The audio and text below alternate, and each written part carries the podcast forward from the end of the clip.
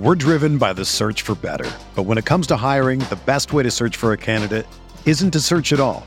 Don't search match with Indeed. Indeed is your matching and hiring platform with over 350 million global monthly visitors, according to Indeed data, and a matching engine that helps you find quality candidates fast. Ditch the busy work. Use Indeed for scheduling, screening, and messaging so you can connect with candidates faster.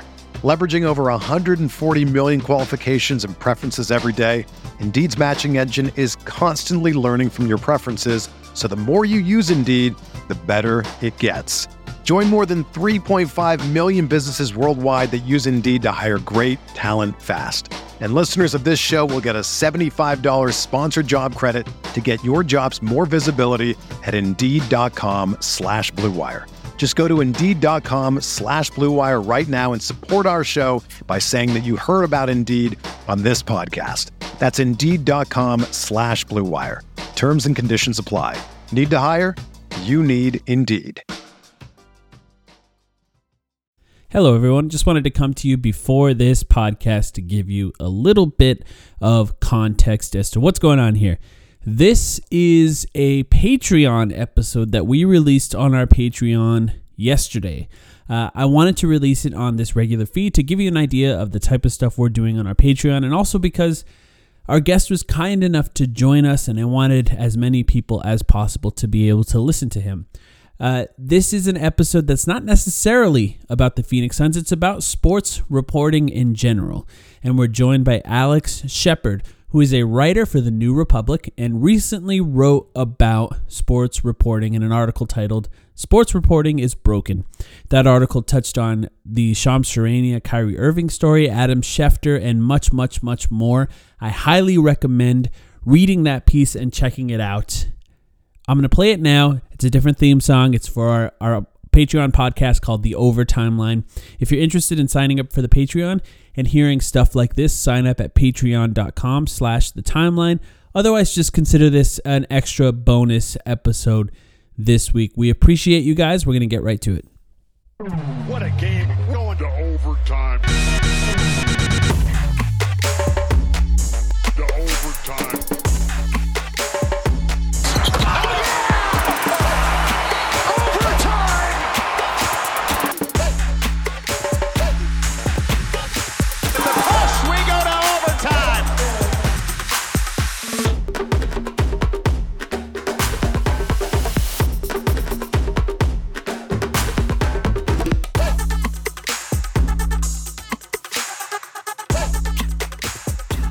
All right, Alex, thank you so much for joining us. I'm very excited to have this conversation. Um, we were just talking before recording now. It's going to be a, a bit of a different conversation, I think, for Sam and I and for listeners of this podcast, but it's something that uh, I've touched on online and I think in private in talking to people. I have talked about this a lot. Uh, but you recently, a few weeks ago now, we're, we're getting to a little late here, wrote an article uh, titled Sports Reporting is Broken. And it's essentially about the problems with uh, journalism in sports today and why I think why that negatively affects the consumer, in my opinion. Um, but uh, I'd like you just to just to sort of break down what that article was about in, in your mind. Yeah, I mean, I think you know the sort of the nut of the piece is basically this story that Shams Charania did about Kyrie Irving, where it ostensibly served a purpose, which was to inform the public of something that we didn't know about. We didn't know why Kyrie Irving wasn't getting vaccinated, and uh, and Shams came out and did this story that said, "Well, I've got it. I finally have." The answer here, I've solved the mystery. Uh, the answer is that Kyrie Irving you know, has decided that he has a stance that's bigger than basketball. He uh, wants to stand up for people who are being negatively affected by uh, the vaccine mandate, who are losing their job, uh, and that is why he is not uh, getting vaccinated. And you know, you could read this article, and, and almost everything in it was obviously not true. It was a sort of public relations exercise masquerading as news. But for me, it kind of summed up the problem with the sort of dominant form of sports journalism. This this is really across all of the major leagues in sports, which is that it's not really about you know informing people about what's happening. It's not about you know, explaining what people's thought processes are, even what's happening on the court or the field or whatever. It is it exists to serve these really narrow, uh, like the narrow self interest of the people involved. I think that is occasionally, as it was in the Kyrie story, uh, the players, but I think more often than not, it's agents, it's team owners, it's team executives, and these are people you know who are not uh, feeding truthful information. They're trying to manipulate uh, narratives. They're trying to manipulate the public into you know in many cases either getting their perspective across or uh, you know saving money, you know dumping on players, that kind of thing. You, I really liked Alex the fact that you didn't bring up Shams was kind of the the crux of the article, but you brought up Adam Schefter as well, and I almost feel like I shouldn't ask you this question because I feel like it's too obvious, but I also kind of feel like we could spend 45 minutes on it alone, which is how did we get here? how, how did we get to this situation? You kind of talk about that. I really like this one excerpt when you're talking about Shams. Actually, you start here with talking about Schefter, and you, and you say, like Charania, he needs immediate access to powerful sources so that he can do the thing that's become his stock and trade, firing off scooplet enriched tweets before anyone else can. It's a silly game. It hardly matters to the public that these bits of news get reported a few minutes early, but fast is the only unique ability that Charania and Schefter bring to the job. H- how did we get to this sort of market environment where something that is so on the surface, superficially, uh, you know, useless, is is kind of the only thing that that matters to these reporters? Yeah, I mean, I think it's that's a complicated question to answer, but I think that you see this in you know I mostly am a political reporter. You see this Right. in politics a lot as well, where and you know it's been the basic uh, you know competing for new information you know is has been a part of journalism for hundreds of years, right? And and having a monopoly on new information you know is is valuable at least in theory. But what you've had, particularly in the social media era, is a kind of arms race among the major uh, news outlets. So you know, ESPN now, CBS, The Athletic, like everybody tries to have at least one of their, you know, one guy whose job it is to like elbow their way in, to muscle their way in and get this information. You know, we- call it like winning the morning, right? Like when you've got something that nobody else does, uh, or at least in you know the political sphere.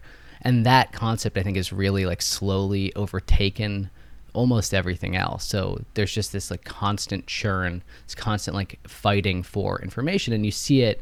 You know, Adrian Wojnarowski is kind of the pioneer of this, but you know they they see themselves not necessarily. It's almost something that's outside of journalism. Like they see themselves as as a kind of ally to various self-interested parties that they can muscle their way in and get their you know whatever information their source wants out there you know as fast as possible to as many people as possible and i think one of the other things that excuse me one of the other things that has coincided with this is this kind of weird uh, decline of access journalism or at least decline of access mm. where access has always been a huge part of these stories. Yeah. and for a long time you had a weird thing where you know reporters would be on the plane. They would often cover for players right? This was always the michael jordan story right? Like the jordan rules finally broke down this sort of ba- these barriers around michael mm. jordan. But but now that that access is actually i think sort of falling away. Players have their own social media accounts. And so i think there's actually much more competition to get this kind of information. And that uh, you know unfortunately incentivizes people like people we've mentioned already to you know behave in a craven and non-journalistic manner to get that information out there Right. Yeah, it's actually kind of funny that you talk about that because I believe after you published your article is when Kyrie Irving went on Instagram Live himself and sort of incoherently explained his own reasoning uh, as to you know sit out the season essentially, which is what he's doing right now. Uh, and it just in a in a weird backwards way it showed why he needed Shams because as incoherent as the article was, it made more sense than the Instagram live video to an extent because there was not like these extra layers of editing and like PR on top of that. And is it is it specifically do you think the way that like we Sam and I we technically we are with Blue Wire. This podcast is a, a Patreon podcast uh, first, but we are with Blue Wire. But we don't. We're not really journalists. We're not really reporters. We don't go to the games. We don't have access. And and for me, I've never actually even tried to do it because I do. Part of me feels like there is a bit of editing uh, as far as the opinions that people have. Like we're opinion people at, at our core. Um, because they're afraid of losing access. Do you think that the, the way that sports is capable of controlling access so much is the reason that it's sort of gotten to where we are? Because, like, you know, if you go to the team, we we cover a team that's Robert Sarver owns. Like that's that's a big part of this year, uh, and I do wonder if people who are covering the Suns and are that close to it maybe aren't giving us the full picture of Robert Sarver because they're afraid of losing their access. Maybe that's a paranoid thing for me to think about, or do you think that has some effect in how teams are covered? Yeah, I mean, you know, we we've seen this in New York too, where people who've Yeah. you know done negative stories about the team, about Isiah Thomas, about James Dolan, the owner, like those people were shut out. I mean, but and that's also New York, right, which has a a much uh, more. I mean, even even now with the decline of the tabloids, we still have a much more sort of sharp elbowed uh, sports press, or at least local sports press in a lot of other places. Um, but you know, I think that that you know that's a fact of of the business as well. Is that you know once access becomes your stock and trade, then you're constantly worried about losing it. You're constantly having to protect those kind of avenues, and I think teams themselves have gotten very, very uh, uh, sort of clever about how they deploy this. You know, especially because there are so many. Um, especially because there's so many other avenues that they can that they can use, so they can threaten to withhold information. Uh, and you know, for a lot of people, particularly in a smaller, particularly in a smaller market, uh, if you don't have that kind of access, then you're done. Like if you're shut out and you work at the Philadelphia Inquirer or something, um, Right. If you're Keith Pompey and you make you know, the wrong person upset, this is a weird example to use, but um, then you know I think that that really could negatively affect your career, especially if your goal is ultimately to move beyond the Philadelphia Inquirer or whatever. Uh, you know, and you, I mean, again, this is not unique to sports journalism, but what you've seen is there's a kind of battening down of the hatches, right? So anyone who isn't a sort of safe space for this kind of information like gets shut out immediately. So you also have this other kind of bizarre thing in which you know you have some reporters who are clearly in with certain agents and some reporters who are on the outs of those agents. You have some reporters who are in with certain teams. I think ordinarily you would hope that this kind of environment would sort of shake out to give you kind of a fuller and clearer picture. But instead, what I find is that, you know, the thing we've sort of, I don't know if we've quite articulated it yet, but so much of what this fight is about is literally tweeting something out, you know, maybe 45 seconds before Yeah. somebody else does. Mm-hmm. And that's the whole, the whole drive of this is, is that. And, you know, it, I think it, it doesn't it doesn't do anything right Right. like it, and that this is information usually you know when i look at you know i'll turn on my woj notifications during free agency because i'm an animal but like you're just like oh you know Richaun Holmes got signed to a two-year $10 million deal like this could be a press release from the team and yet like it's part of this kind of larger larger arms race. And I think what it ends up doing is really distorting uh, what journalism writ large is supposed to be. Not to to sort of you know get on my soapbox, but you're like you know if you think about it, it's not that complicated of business. Like mm-hmm. you either want to be providing new information or you want to be providing context that helps people understand what they're witnessing. And in this instance, I think the the desire for new information has become so strong that it actually warps that context and often gives you an incomplete picture of of you know what you're witnessing.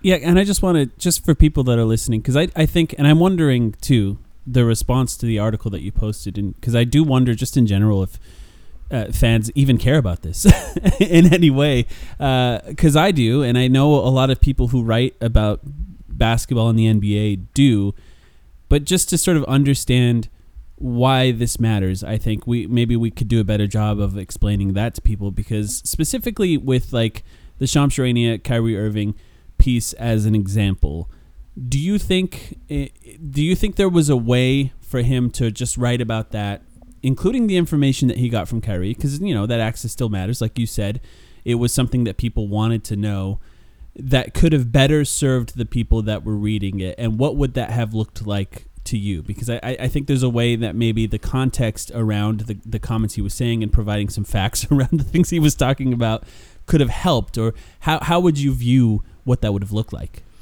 Yeah, this is something I've thought about a lot too because I think that that you know, one of the, I think there's a more kind of jaundiced response that I got from people that was like, well, this was something that people wanted to know about and it's newsworthy and he did it. So, like, we should be grateful for it, even if it's incomplete. Uh, and, you know, you're sort of like, sure. But the issue with this is like, this is clearly a, a you know, this was, you, you don't have to be a genius to see that this was this kind of, uh, convoluted public relations exercise in which they wanted to pre-launder what Kyrie Irving was going to say publicly. It was sort of a trial balloon also to see what the response was going to be. I mean, I think that the way to do it still, you know, I mean, one, you would want to actually talk to Kyrie. One thing we haven't mentioned about that story is that Right. it didn't, it technically, I mean, we had a sources close to Kyrie.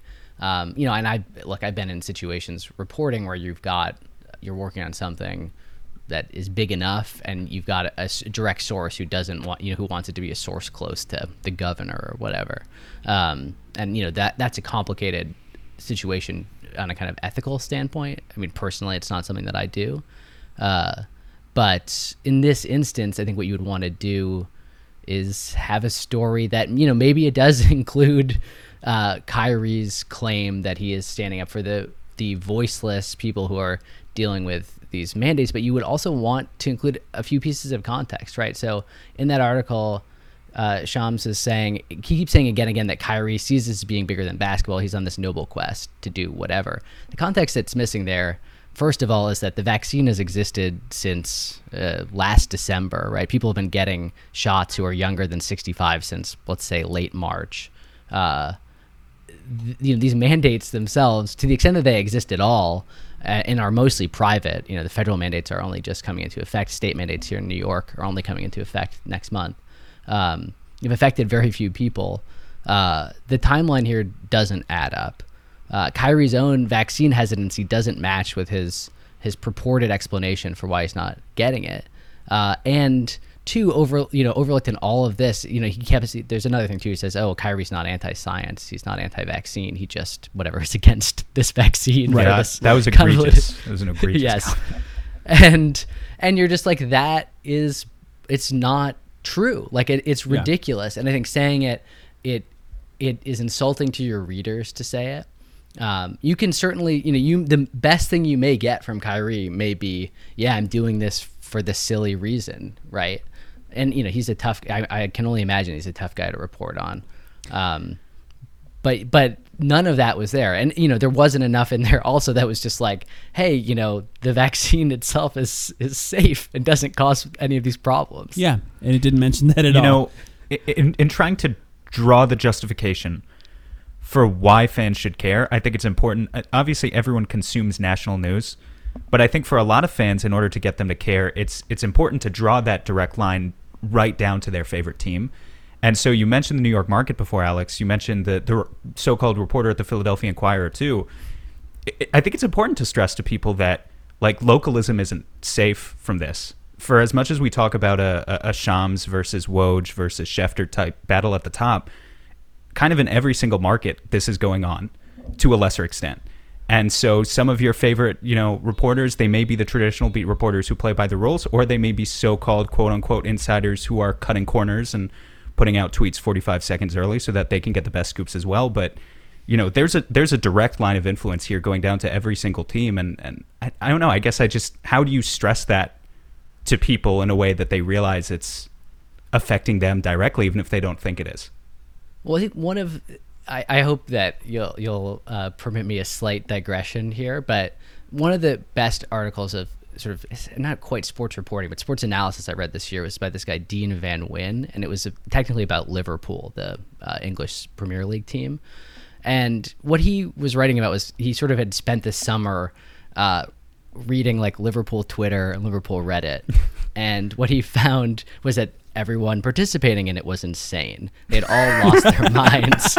Um, and because they were obsessed with transfers, right? Which is like the whatever, Yes. the Yeah. free Right. agency in soccer. And there's a line in this piece that has stuck with me forever, which is like they these people literally made a coup in Guinea about Liverpool's transfer policy or lack thereof.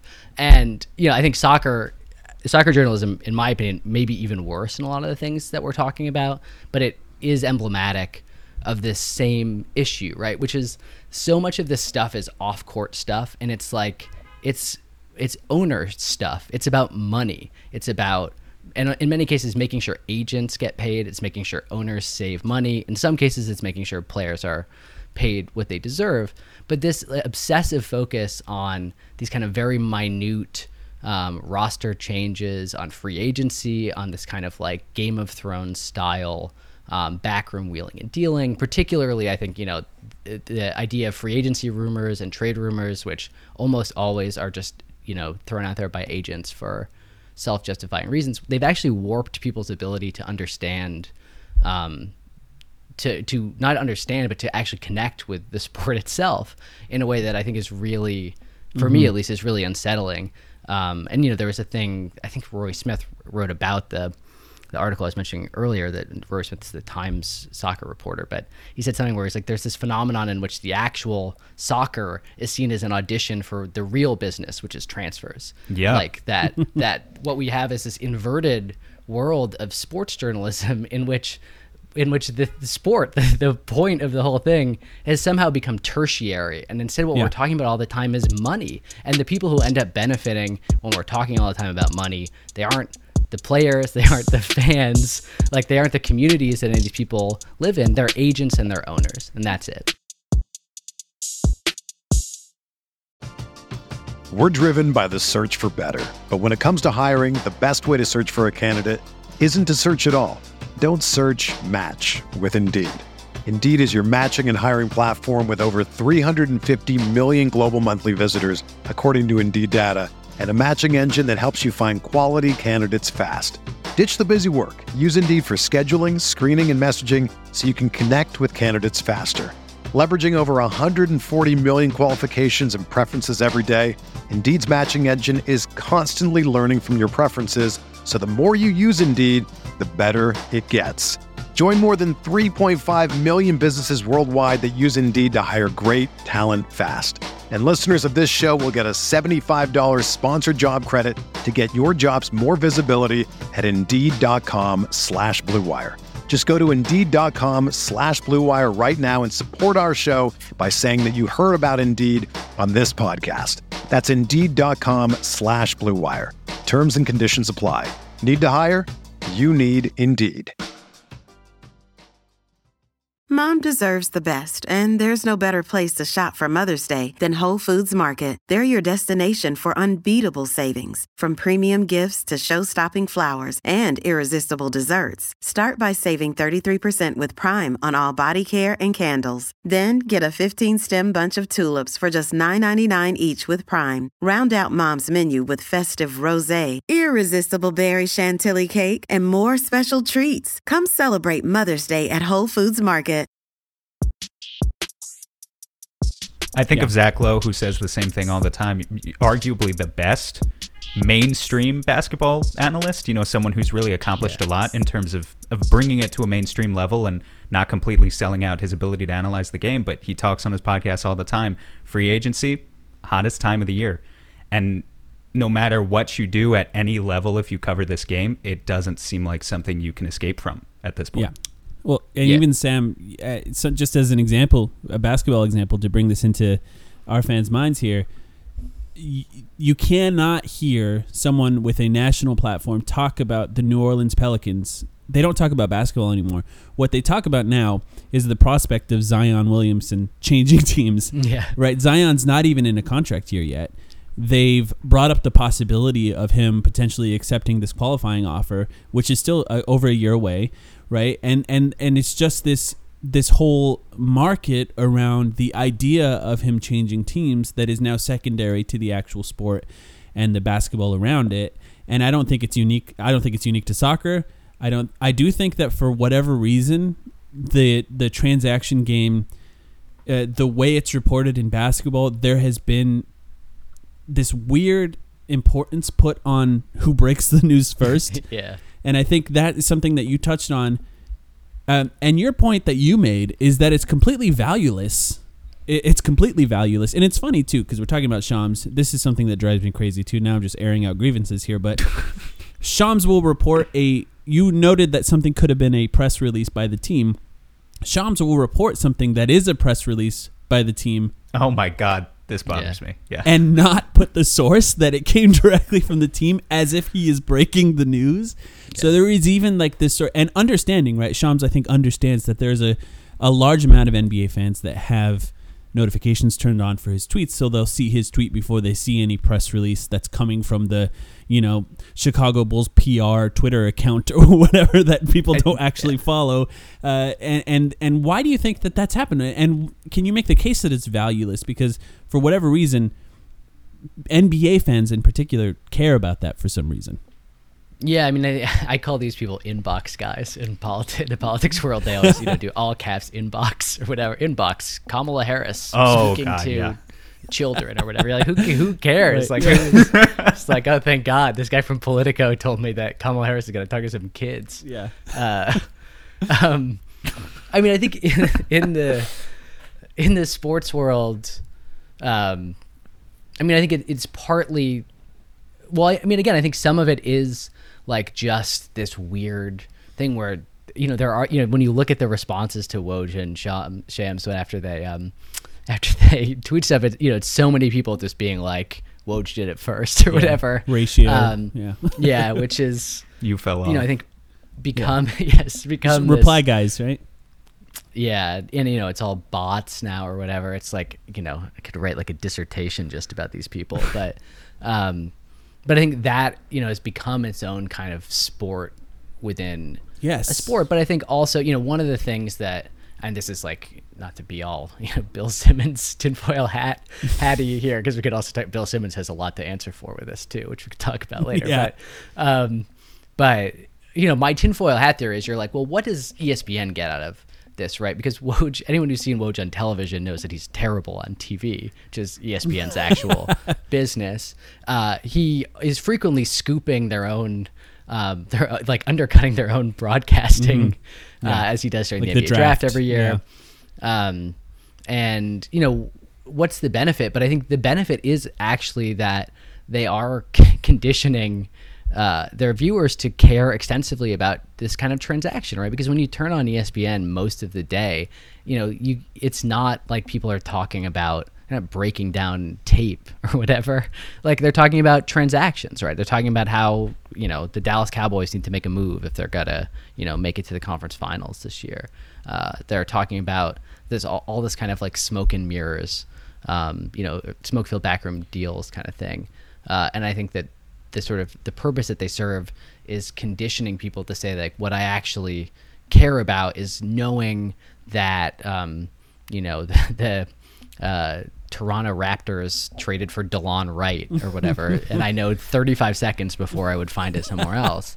Um, and you know, I think that that's maybe the benefit. But again, from a journalistic standpoint, you know, there are certain scoops that you get that you're like this no one else can do this right and it's not like it's coming you know like whatever not this is a silly example i'm like the access hollywood scoop right like that is new information of paramount importance uh, and or maybe not paramount but it's of interest na- of national interest.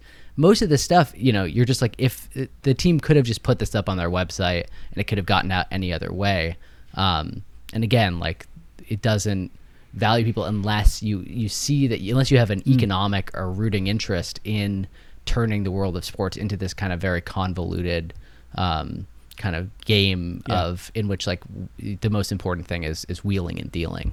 Well, with Well, Woj, I mean, it's kind of funny that. Sorry, Sam. I No, just you're want to fine. say uh, it's kind of funny that now Woj and Shams are, are including the agents' names in the Yeah. tweets, They just don't showing pretend. that right the whatever the importance of of it uh, is perceived as uh, like the reality of it is so that the agent can say look at this deal that I got this role player Yeah. it's pretty good isn't it right and then he uses that to sell other role players on it but Sam go ahead No, just that you know we're talking about what does ESPN get out of this? Well, I guarantee they're looking at quantifiable metrics, but the problem is these quantifiable metrics even don't necessarily mean anything. You look at Woj's two words that I guess drive me crazy at this point is just impressions uh, and engagement. Two very Twitter words. And if you look at Woj's impressions uh, and engagement, during a period like free agency or anytime there's a trade deadline, yada yada, they they skyrocket. But you know, as as we talked about, what does that engagement actually actually look like? It could be um, it could very well be a bot war, but maybe ESPN likes a bot war. I don't know. It's it's it's tough, I think, for me to unravel how these executives, many of whom are older, how they value digital spaces. I, I I really don't think anyone's figured it out yet. Twitter is not a profitable venture at this point, not in 2021. Well, for ESPN, I think what they want is well, you'll notice there's a there's a specific pattern to the way that Woj tweets now. He'll tweet the he'll tweet the initial report. He'll tweet a follow up of the initial report, and then the third tweet, right when people already have the notifications on, is a link directly to the story on ESPN. Right, drive engagement to to the main website. Yeah, I understand. The ads are actually sold. Yeah. Yeah, I mean, and I think again, one but one of the questions is how much there actually is there. I mean, I think that there is, you know, some of this is just newsroom psychology, which again I I understand a little bit, which is like if you got a guy who's out who's out there breaking stories that you're not breaking, then like you want that guy. You know, in the case of Woj, literally pissing in, well, not literally, but pissing inside the tent. Um, uh, and, uh, you know, and I think that that, you know, that becomes difficult, right? Because the incentives are just like, if you don't have this guy, this scoop hound out there, then somebody else is going to get him and they're going to get whatever ancillary benefits there are there. Although in this case, I don't even know how much traffic Woj is really driving because, you know, he doesn't, he does most of his work on, on Twitter and occasionally links out. He does occasionally appear on television where he looks sort of like Richard Nixon in the 1960 presidential debate. Um, but Not to mention he, he just like everyone else is appealing to media literate audiences that don't click on those things. They they don't. It the effectiveness is off. But yeah. Well, and I think it's worth underlining too when we're talking about impressions and engagement here.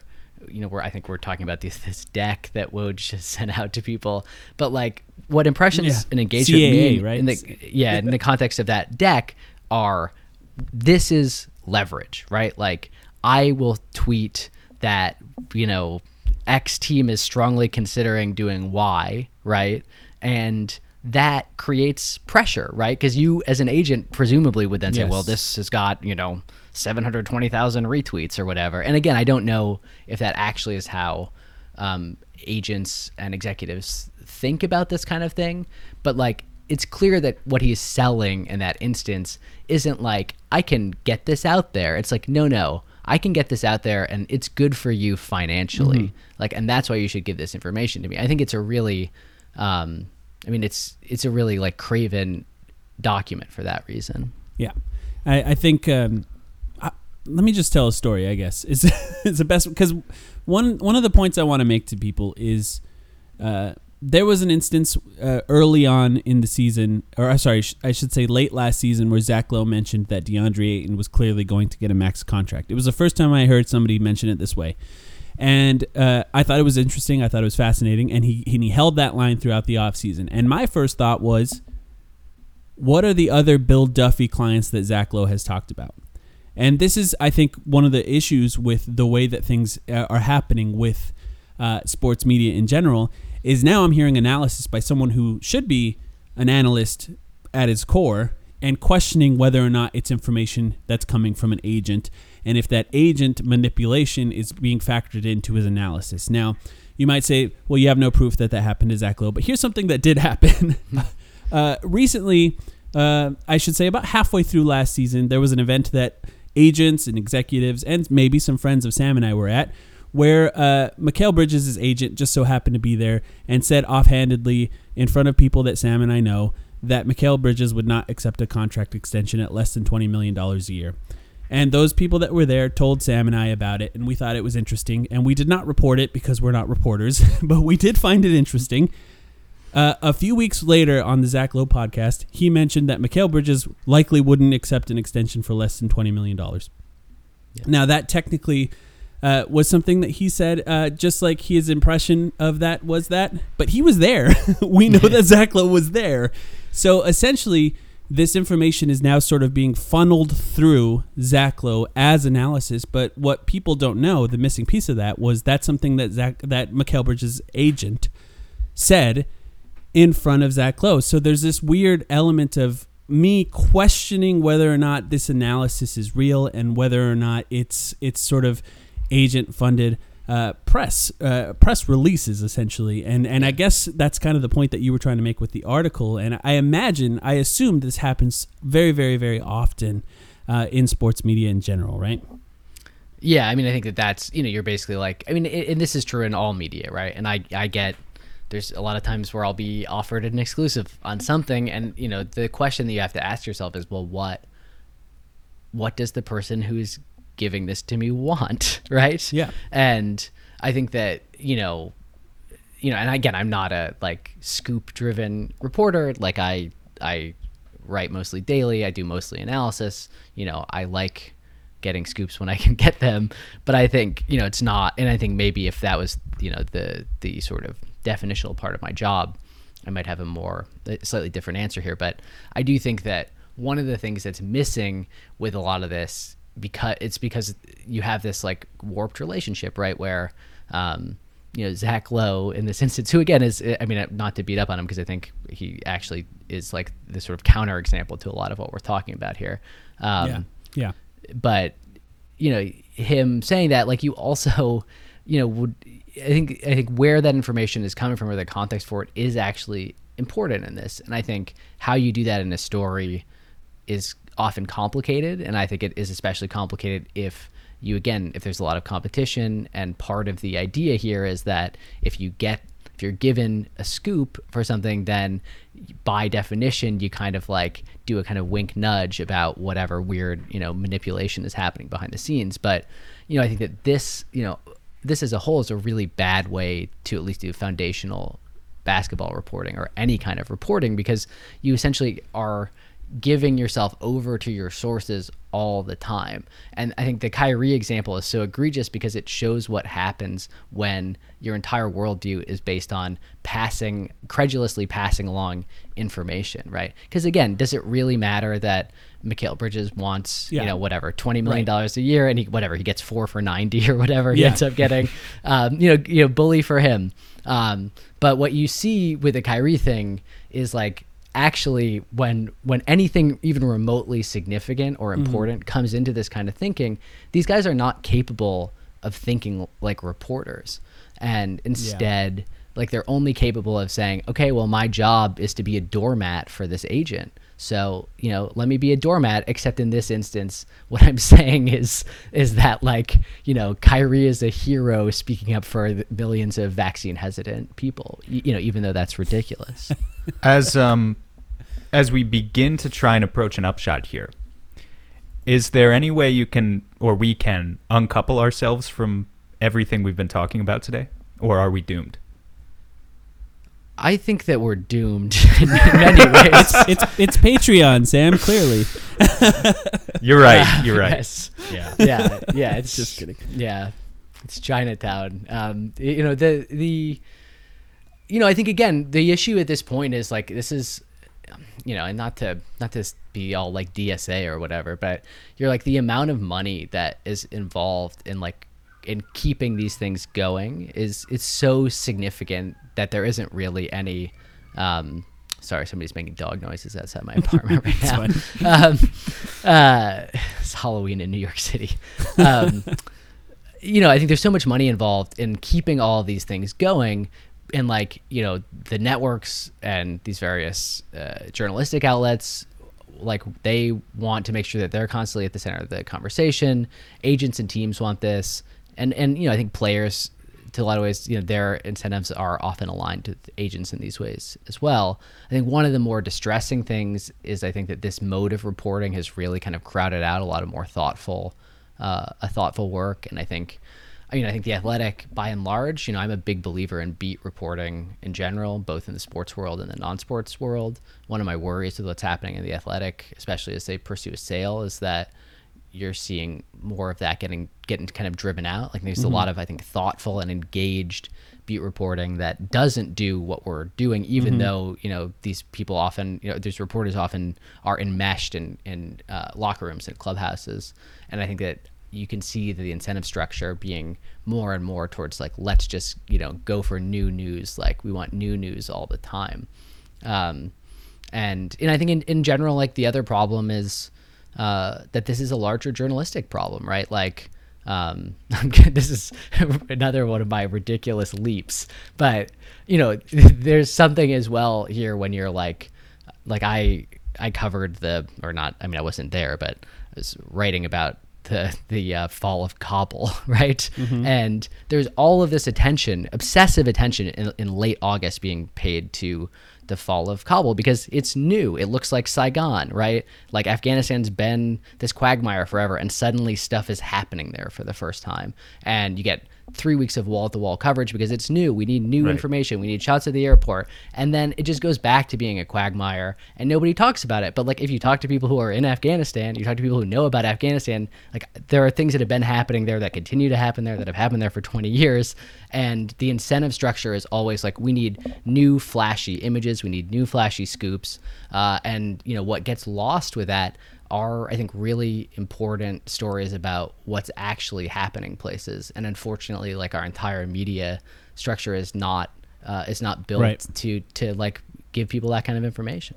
Yeah, I think we saw sort of this the tide of COVID coverage just sort of wax and wane, and just sort of how that built up to this massive um, fervor and then, uh, you know, even as cases grew and the media coverage did not necessarily grow with it as well, and just people just get tired of certain types of stories. I do think there's a side of this where what is sometimes missing is reporters writing about stories that say owners of teams don't want people to hear about, and that's um, something that is about to happen. Now we're recording this just for so people are aware on the 29th of October.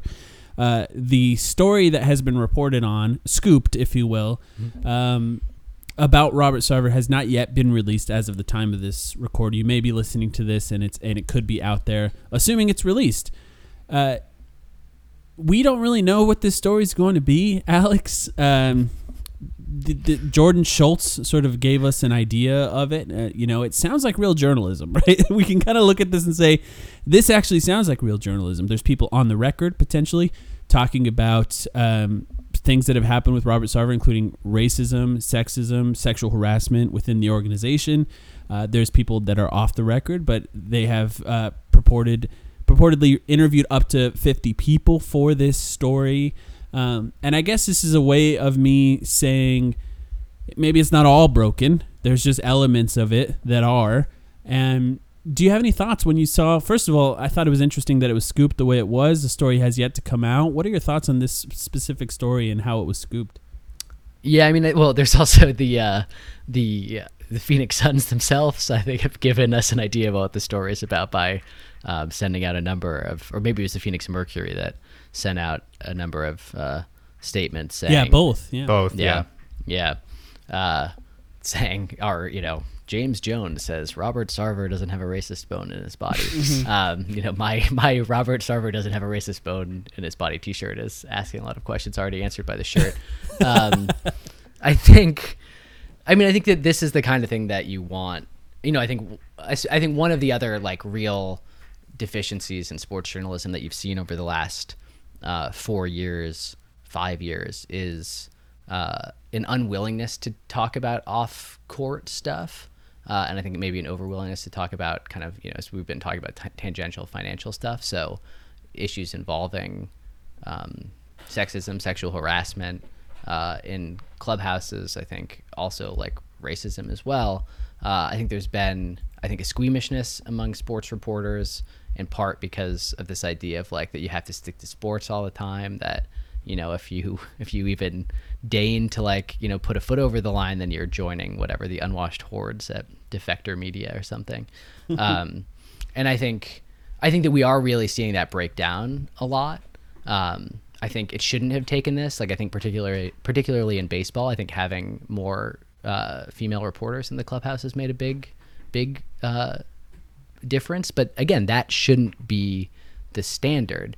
Um, this I mean it's a tough story to talk about because we don't really know what it is, but yeah. what I think we can ex- we can suspect is that you know within people who have worked within the Phoenix Suns organization that this has been an open secret, right? Presumably, yeah. we would expect yeah. that reporters involved would have known it as well, and like you know, again, the, the people who own these teams, we saw this with the Donald Sterling thing. You know, I guess you know, I mean, not to bring my own baggage into this. You know, James Dolan still owns the New York Knicks, mm-hmm. but uh, but you know, I think that I think that they're you know there are only 32 owners and like the commissioner's job is to protect those 32 owners.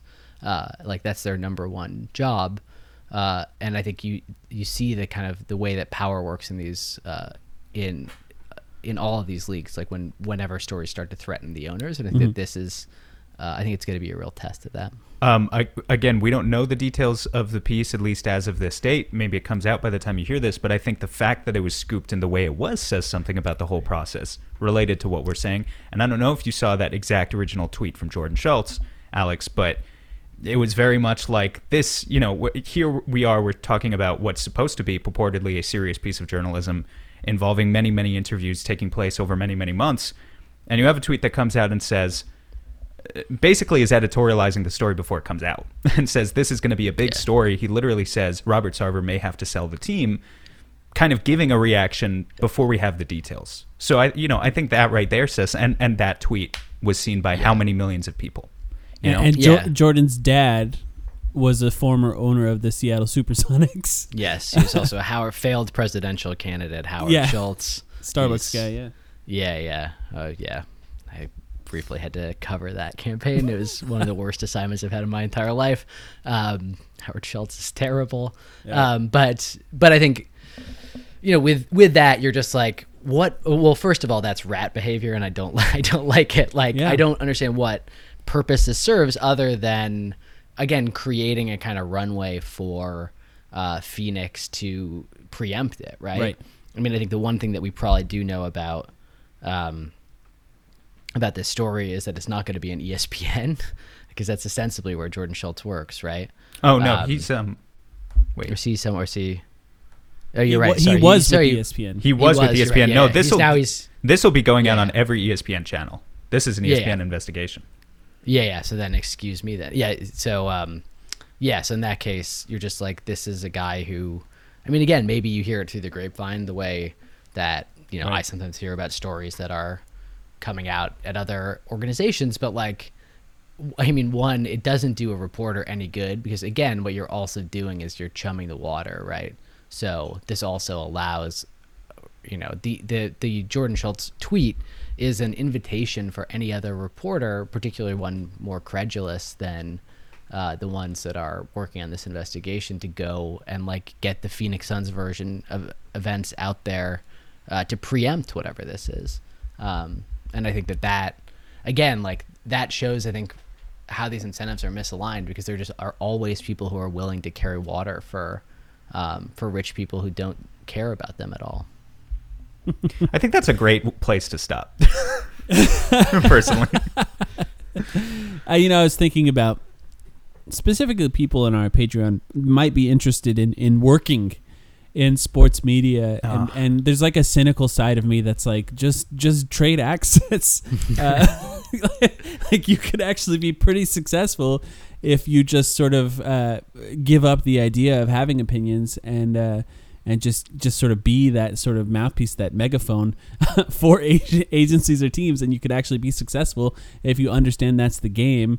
Uh, but Alex, do you do you think there's any hope for people trying to get into it? I know you said that maybe we're doomed, uh, but do you think there's a way for people trying to get into it that could avoid that and be successful? Yes, love in the time of climate change. No, I think that there is um, hope.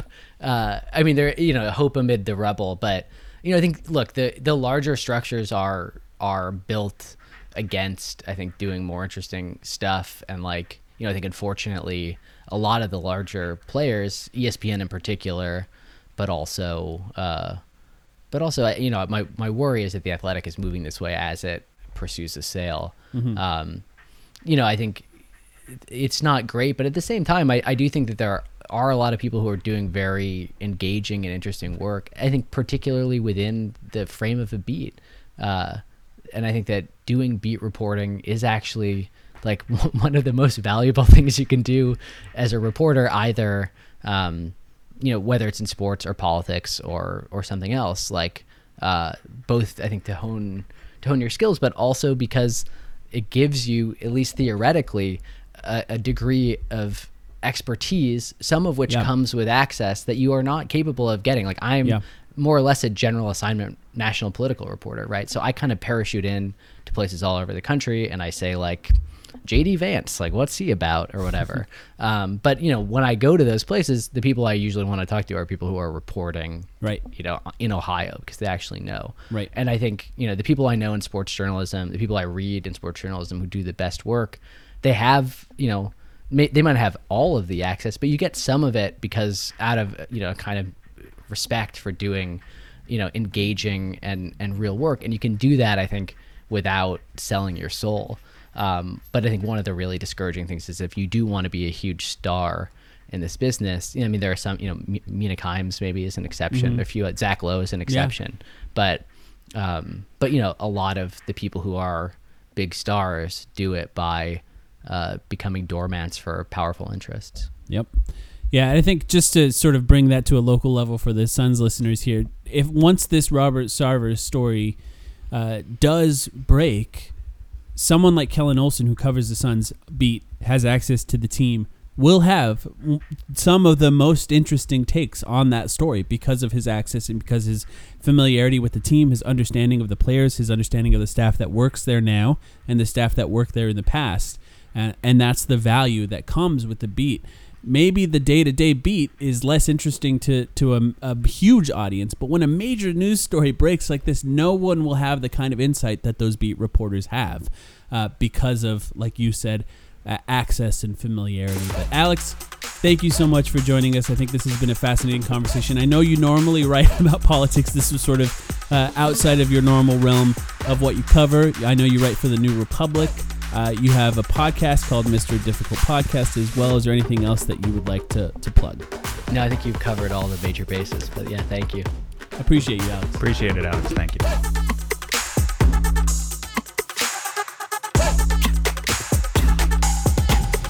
Everyone is talking about magnesium. It's all you hear about. But why? What do we know about magnesium? Well, magnesium is the number one mineral that 75% of Americans are deficient in. If you are a woman over 35, magnesium will help you rediscover balance, energy, and vitality. Magnesium supports more than 300 enzymatic reactions in your body, including those involved in hormonal balance. From functional medicine doctors to mental well being and female hormone experts, we all know that magnesium is the one mineral to improve all aspects of well being and health. But which one? Magnesium Breakthrough from Bioptimizers, the trusted choice recommended by leading experts with seven best absorbed forms of magnesium to ensure your body receives the support it needs for overall well being. Go to bioptimizers.com slash balance today and use code BALANCE10 for 10% off. Support your journey to wellness at B-I-O-P-T-I-M-I-Z-E-R-S dot com forward slash balance. Magnesium Breakthrough from Bioptimizers, your foundation to optimal health and vitality.